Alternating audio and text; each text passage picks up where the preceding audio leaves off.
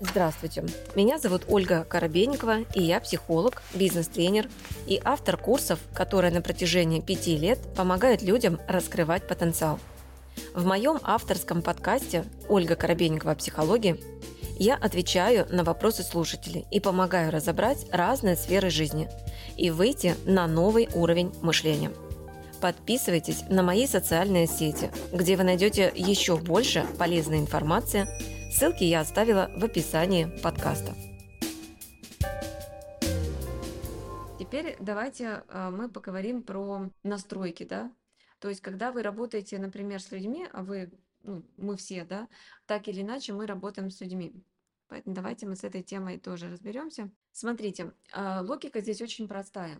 Здесь нужно отслеживать, какими мыслями вы просыпаетесь утром. И утром желательно в своей голове перечислять те цели, которые вы ставите на день. Примерно представлять, сколько времени вам потребуется на то, чтобы эти цели на сегодняшний день реализовать.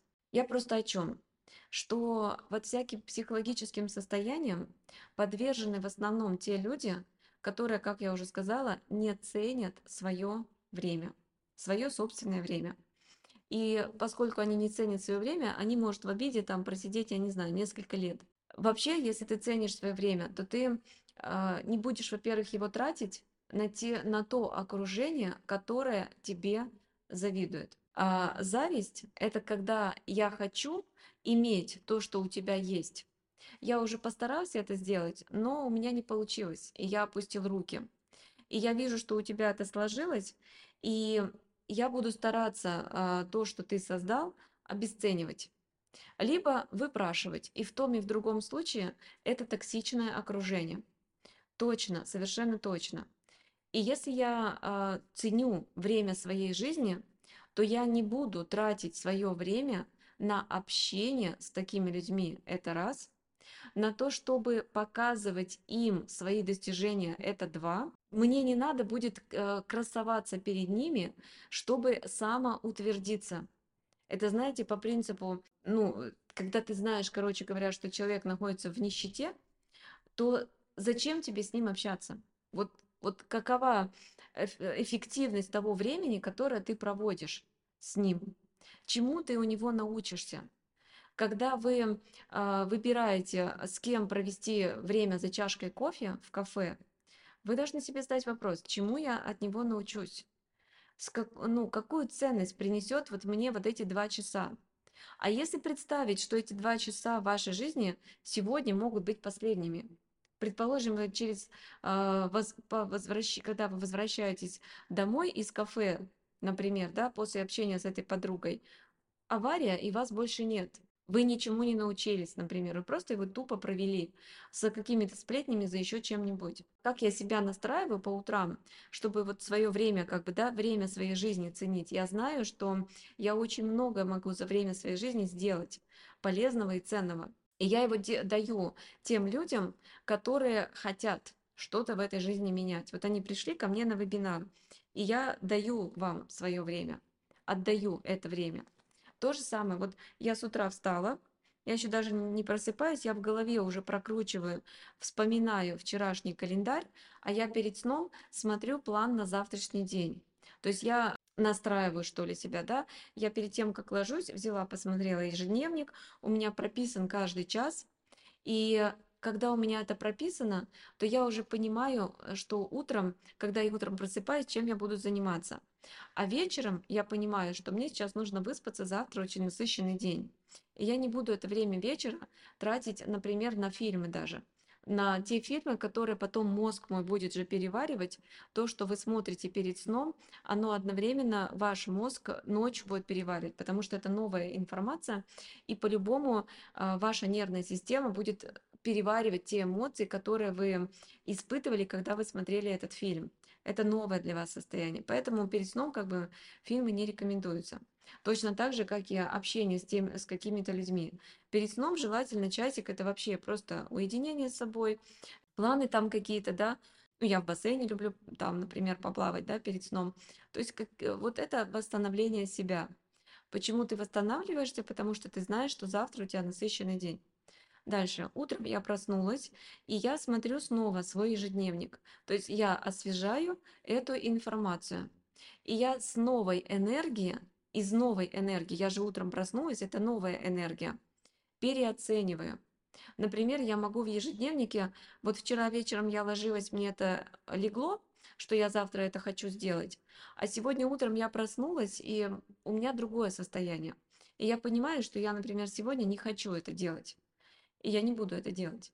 Потому что я ценю время своей жизни. Потому что я понимаю, что если я делаю то, что мне не ложится, я в дисгармонии.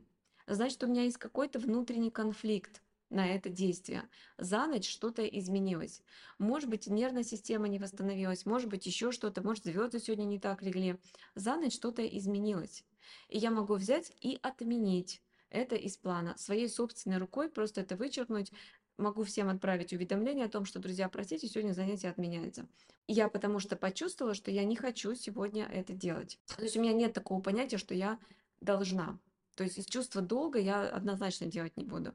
У меня есть чувство долга через служение, что у меня есть э, таланты, знания, ресурсы, и да, я должна это дать человечеству. Но это чувство служения – а есть чувство долга, которое будет вызывать вину, если я это не сделаю, или что я боюсь критики, если я это не сделаю, это другое чувство долга. То есть из него я точно делать не буду. Вот, и я вычеркнула это из плана, и вместо этого э, закрыла глазки и себя спрашиваю, а что я хочу сделать вместо этого? Мое тело сегодня другое. Что оно хочет сделать вместо этого? И туда записываю. Просто туда записываю. Если мне сейчас не идет эта информация, тогда я могу оставить это время пустым, и я понимаю, что ну, сам, как бы само пространство уже подскажет, да, чем занять потом это время. А может быть, я просто птичек пойду на природу считать в это время. То есть это требуется, значит, ну, я не знаю, какая-то перезагрузка. Я такое тоже себе позволяю, я могу просто пойти э, на улицу, как говорится, в неизвестном направлении и просто ни о чем не думать это перезагрузка происходит. То есть это как бы энергетические обновления. То есть ты же идешь по конкретному какому-то месту, тебя само пространство туда привело. Значит, ты какие-то энергии сейчас перестраиваешь, что-то происходит. И я привыкла быть в доверии этому всему. Таким образом, как бы э, происходит утренняя сонастройка. Дальше, когда вы утром просыпаетесь, э, вы, например, допустим, э, для себя ну, определились, с кем вы сегодня будете общаться, и опять та же самая история. Если вы чувствуете и вы понимаете, что вы не хотите общаться с конкретным человеком, значит, себя должны немножко спросить, а почему я вынужден с ним общаться? А что мне это дает? А почему я не могу для того, чтобы это же самое иметь, найти себе другого человека? Вот почему. Вот эти вот э, такие простые моменты, они, тем не менее, позволяют вам оставаться в ресурсе, психологическом, прежде всего, ресурсе, и второе, ну, физическом ресурсе.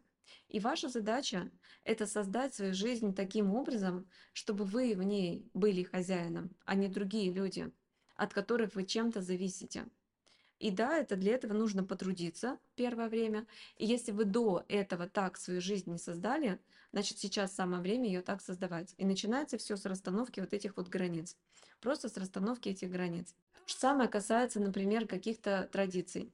Допустим, а, вас приглашают там на день рождения, к примеру, или на Новый год, или еще что-то.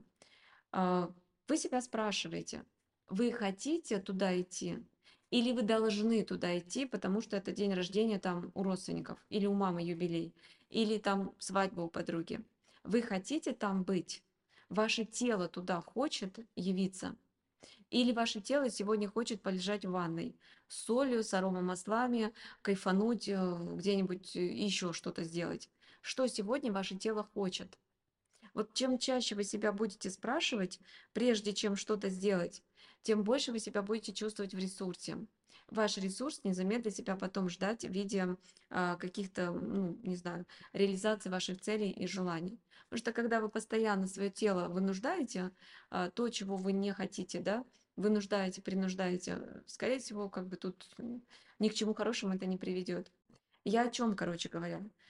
Когда вашим фокусом станет ваше здоровье, потому что ваше здоровье – это время вашей жизни, это время вашей качественной жизни, Потому что когда вы больны, то как бы жизнь, она уже становится ну, явно не в радости. Все равно, так или иначе, чтобы там не говорили. Поэтому ваша задача сохранять фокус на вашем здоровье, включая душевное здоровье. А, душевное здоровье, оно э, не здоровье, оно приводит к заболеваниям. Это факт, это закон. И если ваше душевное здоровье, соответственно, занимают вот эти вот люди, которые применяют такие виды манипуляций, о которых мы сказали, ну, то есть я себе всегда говорю, если рядом в моем окружении находится тот, который не радуется моим успехам, то мне зачем с ним общаться? Зачем? Это же враг. Это же враг в прямом смысле слова. Да? Он враг мне, он враг себе. Если он враг себе, он не сможет быть вам другом. Человек, который во вражде с самим собой, со своим телом, со своими целями, со своими финансами, он никогда не станет вам верным другом. У него дружба подразумевается использование другого. Я ж тебе друг, помоги мне. Вот у него манипуляции будут. Но именно тем другом, в котором мы это все понимаем, он не сможет стать, потому что он враг сам себе. Что касается детей, это тоже отдельный вид энергетического вампиризма, психологической атаки. здесь атака очень простая.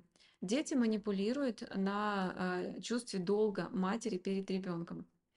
А, это очень странная, э, ну, вообще история, да, потому что я всегда говорю, что там родители ничего не должны. Прям ничего не должны. Они дали тебе уже жизнь, руки, ноги, голова. Иди. Все. Дальше уже сам. Тебе дали жизнь. Это самое ценное. Вообще, вот чем э, больше вы, чем старше вы становитесь, тем больше вы понимаете, что те люди, которые как-то вашу жизнь э, ну, облагораживают, да, делают ее созидающей, для вас становятся очень ценными. Они дали вам жизнь, те, те же самые акушеры, врачи дают нам жизнь, ну и, там, и прочее, да.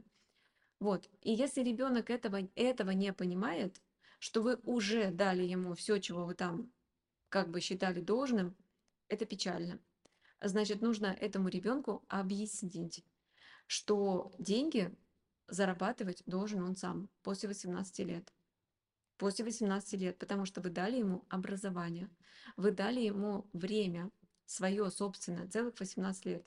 Этого более чем достаточно, чтобы он свои 18 пошел и начал работать. Вы дали ему здоровье, вы дали ему то, что вы могли дать. Вот а, когда человек чувствует вину а, по поводу того, что а, вот я там что-то не додал, запомните, вот родители, они всегда вот такова энергия, дают по максимуму все, что они могут дать, все, что они способны дать. И если они этого не дали, значит, они и не могли этого дать. Ну, не было. Как я могу тебе дать э, то, чего нет у меня самого? Если они не дали вам любовь, значит, у них не было этой любви, не было этого чувства, не было способности чувствовать это чувство. Как можно обижаться на то, что человек вам не дал то, чего у вас, чего у него нет? Например, допустим, а, у человека нет квартиры, и вы просите его, подари мне квартиру. Но у него нет этой квартиры. Вы что, будете обижаться? Нет. Мы обижаемся тогда, когда мы знаем, что у человека это есть, но он нам это не дал. Тогда мы обижаемся. Но поразмышляйте, точно ли, например, у вашей мамы было чувство любви в принципе как состояние? Или она его в принципе была не способна чувствовать? И если она была его не способна чувствовать, тогда на что обижаться? У нее не было того, чего вы там хотели. То же самое касается времени. Если у нее не было времени на вас, оно было на работу, на какие-то отношения, на еще что-нибудь, но на вас его не было. Тогда чего обижаться? Его просто не было в наличии. Просто в наличии. То же самое касается и вас самих на сегодняшний момент. Если вы э, не способны пока, например, чувствовать любовь и давать эту любовь, не знаю кому, ребенку, мужу или еще кому-нибудь, то как можно себя винить за то, что вы не можете дать то, чего у вас нет? Как можно себя за это винить? Как можно вестись в принципе на эти манипуляции, когда вам про это говорят? Ваш ребенок или ваш муж, там, или я не знаю, еще кто-нибудь. Или э, у вас, например, э, есть деньги, но вы эти деньги распланировали туда-то, туда-то, туда-то, туда-то. И вот ваш ребенок, которому 25 плюс уже, 45-50 плюс, приходит и просит закрыть ипотеку там внуку или еще что-нибудь. Просто вот приходит и просит этих денег. Но на его цели у вас этих денег нет, это не было запланировано. Тогда как можно винить себя за то, что вы не можете дать ему то, чего у вас, собственно, нет? У вас они есть, но они на другие цели.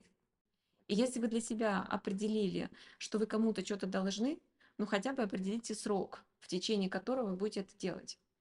Детям, например, до 18. Родителям, да, до конца их дней. Но опять же, ваше время равно деньги.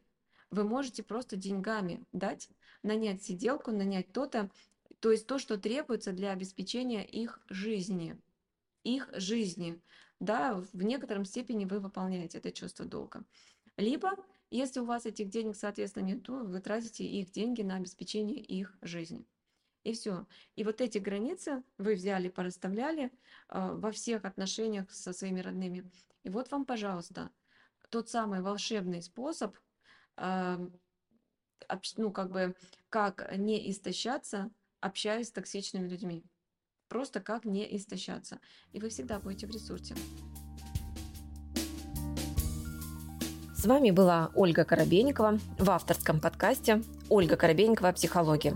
Ставьте оценки, подписывайтесь на подкаст на удобной для вас площадке, чтобы не пропустить новый выпуск. Душевного вам спокойствия и берегите себя.